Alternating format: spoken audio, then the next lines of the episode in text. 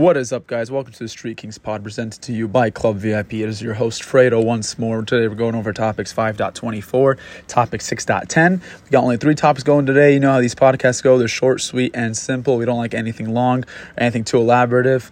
So let's dive right into it, all right? Make sure to follow us, as always, on Twitter and Instagram at underscore Street Kings pod. That, again, is at underscore Street Kings pod, P-O-D. So make sure to follow us there. If you have any uh, opinions you want to add on, DM us your opinions. We'll feature you. We'll tag you on the post.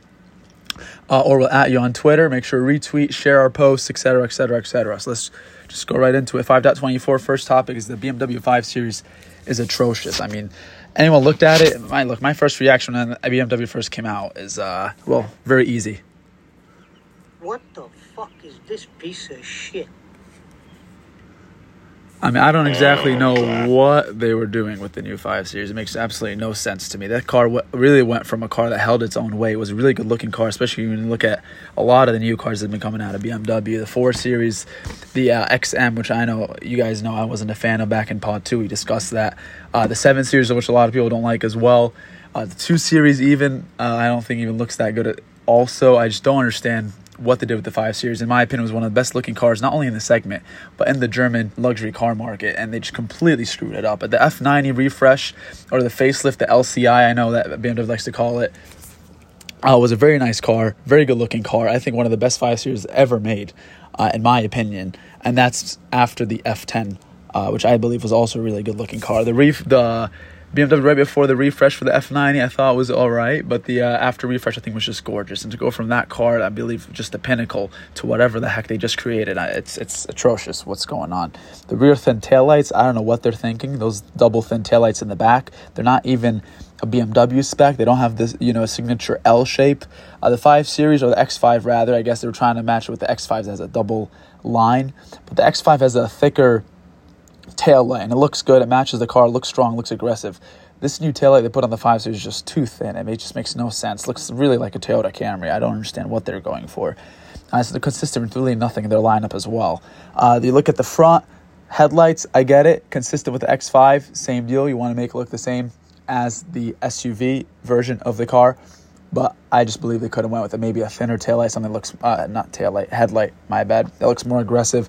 Too many black accents too. It looks it looks like basically the refresh of the new three series that just came out. Just ate a bunch of blackberries and smiled. Okay, you eat a bunch of blackberries, your taints teeth, and you smile. That's really what it looks like. There's too many black accents. I think for absolutely no reason. And the interior is just terrible. I mean, it, it looks like shit. Uh, the steering wheel, I feel like I could just probably ba- break or bend with my own hands. Uh, just stuck on screen. I don't know what they're doing the cluster as well, where you uh, the climate change cluster makes no sense to me as well. It just looks like a seven series gave up. So the person that designed the seven series just gave up and put they put in the five series, or maybe it was the draft for the seven series that they put in the five series. It makes no sense to me. I don't think it looks as good as the seven series interior, and I'm not sure what they were going for. The door handles too. Okay, let's take a moment of silence for the door handles. They've completely butchered door handles. The i4 uh, I'm not sure if it carries on to the regular 4 series, but I know the i4 is the first thing that came to my mind. This new 5 series, what are they doing with the door handles? Why are they flat? I guess you could for aerodynamics, but it still makes absolutely no sense to me. They look completely hideous. They look ugly. They don't look strong at all. The door handles previously just looked like a good handle you hold on to, and now they're flat. They look like an electric car. I mean, it just makes no sense to me why they'd ever add that to to the car. And I'm talking about electric car. The car has no angles whatsoever. Everything is just so uh, smooth and blurry. Uh, the lines just kind of blur out into the distance, kind of like the new 2 series. You watch Throttle House, props to Thomas for bringing that up. But the lines just on the side are just don't just don't look good at all. It goes from the front and then it kind of just disappears and then it reappears a little bit in the back. I don't understand what they're going for. That doesn't have that stronger look. Uh, and so, you know, it makes me now realize why Mercedes – and Audi have kind of took a different route when it comes to electric cars and kind of making them their own lineup instead of making the same car electric and gas because that way you know you have better design cues for a, for a gasoline car and an ice car than an electric car. Electric cars tend to be more round more aerodynamic uh, to compensate of course for the weight and you want to make the car fast whereas a gasoline car you want it to look really strong. It has the exhaust sound has exhaust note and you want it to kind of have have some presence. And now I'm starting to understand why Audi and, and uh, Mercedes rather went that route and so it really kind of opens my eyes onto that, but I just I don't like it at all, and I feel like a lot of people agree. All right, second topic. This is going to be topic um, three, not three, sorry, 5.31.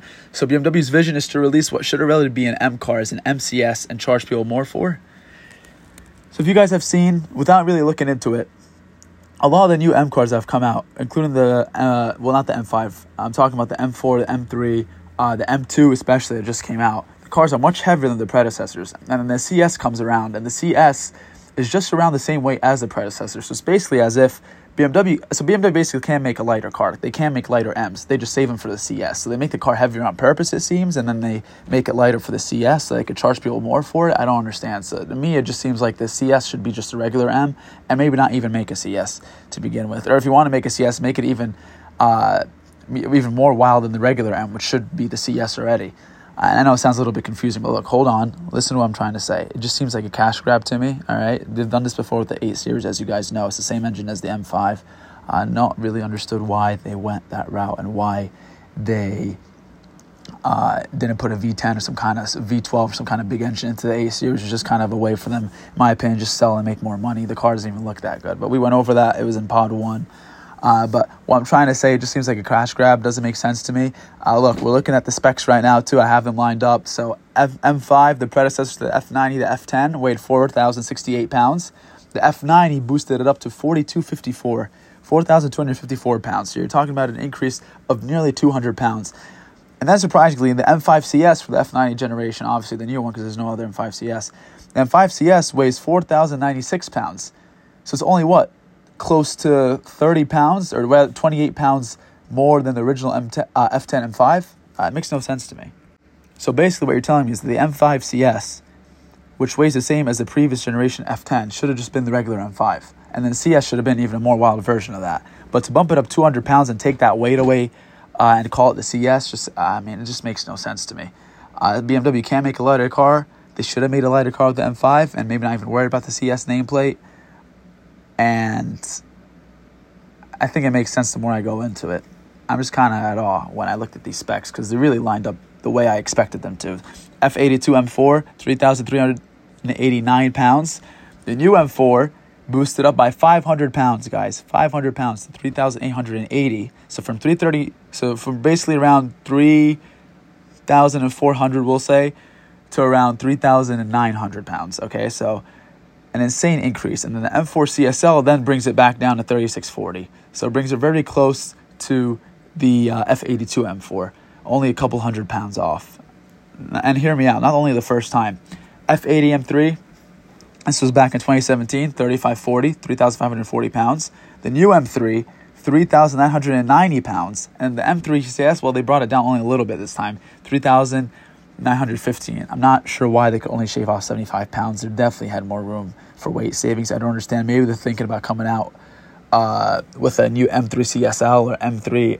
I don't know what they're GTS maybe. I don't know what they're going through their minds as a final edition in a couple of years. They might be doing that. And that way they'll bring the weight down a little bit more. I still think the car's too heavy, but we're seeing a common trend. We're seeing them add weight for the new generations of M cars, and then for the CSs, take that weight that they added away. Uh, okay, F87 M2, obviously the older one, the first generation M2, 3,417 pounds. All right. The G87 M2 that just came out, nearly 400 pounds heavier, 3,814. And so now the M2 CS, as we've seen, is rumored and we spotted. You can check our uh, sponsor, Club VIP. You can check their post. We posted about the uh, new M2 CS. We got spy photos of the new M2 CS courtesy of Carl, and we posted it on our Instagram page to keep you guys up to date, and that is on at underscore club VIP. So make sure to go follow us there for car content, news, etc. Uh, and none of the opinion based stuff that we have on Street Kings. But anyways, M2CS spotted, so basically they're probably going to bring the weight back down to the F87 generation. And then again, same thing. Why couldn't they just make the new M2 light, just like the older generation was, and then make the M2CS even crazier than that? I don't understand why they had to add the weight, and now it looks like they might be taking it away for the M2CS. It Just makes no sense to me. All right. All right, last topic we're going over is going to be topic 6.10. Why do you even buy a LC500, a Lexus LC500? We added Lexus because we were hoping they'd give us an answer. There's no reason to buy one, guys. I went online. Starting price for the car for an LC500 is 102 and 150. That okay, okay. 102,000, 150 bucks. Very easy. I can't even get the number out because of how bad it is, because of how high it is. There's no reason you should be paying north of $100,000 for a V8 Lexus, okay? Not absolutely one reason. This is not a track car. It's not a car you're ever taking to the track. Even if you take it to the track, I doubt it's going to last a lap. Uh, it doesn't look that good. I don't understand the whole uh, emphasis about it looking that good. The taillights just look some kind of weird fortune teller ball because of the, how hollow they are. I don't know what kind of design cue they're going for. It doesn't match the car at all. The car is nice and sleek. I mean, you can't have a taillight like that on the car. It just doesn't look good. The front end, same deal. Kind of just looks like you beat up a shark. I don't understand why people go for it. $102,000 once again. What are you really getting for $102,000? A Lexus, a reliable car? Okay, please give me a break. Look, we're looking at other options for $100,000. You have the C8 Corvette, you have the CT5V and CT4V Blackwing, which are amazing cars. You're talking about supercharged V8s. Camaro ZL1 1LEs, Mustang GT500, and SRT Hellcat. You have the old generation C63S, because obviously we know the new generation will happen. The AMG GT you can even get for on the marketplace used. M5, E63S, and RS6. Keep in mind, we didn't go over MSRP numbers because we know understand that market values now are inflated because of COVID or whatever else is going on. But these cars are still all you can get under $100,000. And they're amazing cars. They're cars, in my opinion, that look better, sound better, handle better, perform better. I don't understand why you'd ever get a Lexus over any of these cars that I just listed. Naturally, aspirated, get yourself a Mustang, get yourself an American muscle car. It'll sound better, it'll look better, in my opinion. And what are you really getting the LC500 for? A Grand Tour? I mean, you're really taking that car across country? No, you're not. And half the people that buy them, actually, 90% of the people that buy them don't uh, they just take them out on the weekends. And so if you're looking for just a pretty car to go cruising, you have plenty of options on the market. I mean, this is just a little bit, just a little, little example of the many, many cars you can get for $100,000, okay? $102,000 to be exact, or even under. And then, you know, people coming and it will tell you, well, you know, uh, the LC500 is really reliable. It's reliable V8 who the heck cares about reliability, dude? You're getting a V8. You're getting a car that you want to hear sink. You don't care about it going to the repair shop or not. Who that? This is not a car you're driving back and forth to work every day, 100, putting 100 plus miles on it every day. This is not a car you're doing that with. This is a car that you're that you're taking out and it's reliable in terms of what? Reliable in terms of fun, not in terms of maintenance. Okay, we don't care about maintenance when you have a V8. Okay, you shouldn't be caring about that. If you do care about that, don't even get a V8. All right, especially one of these hundred thousand dollar V8s. Just makes absolutely no sense. You're caring about reliability when you're buying an LC500. Then let me tell you something. If you're a guy, go to the bathroom, take off your pants because you're missing something between your legs. I'll tell you that much. There's no reason you should get this car. $100,000 pisses me off. I don't understand why this car costs this much or why people even go for it. It doesn't look good. Once again, it's ugly.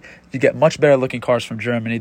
I just mentioned them RS6, E63S, M5. They're quicker to destroy that little piece in a drag race or at any race for that matter. Uh, and the, I mean, they just look better. They look better. Okay, they sound better too. You put an exhaust on them because you know what? You're saving some money, actually, believe it or not. So you have enough money for an exhaust. And the car will sound great. Once again, makes absolutely no sense why anyone would ever buy this car. Okay, on that note, we're going to end the podcast today, guys.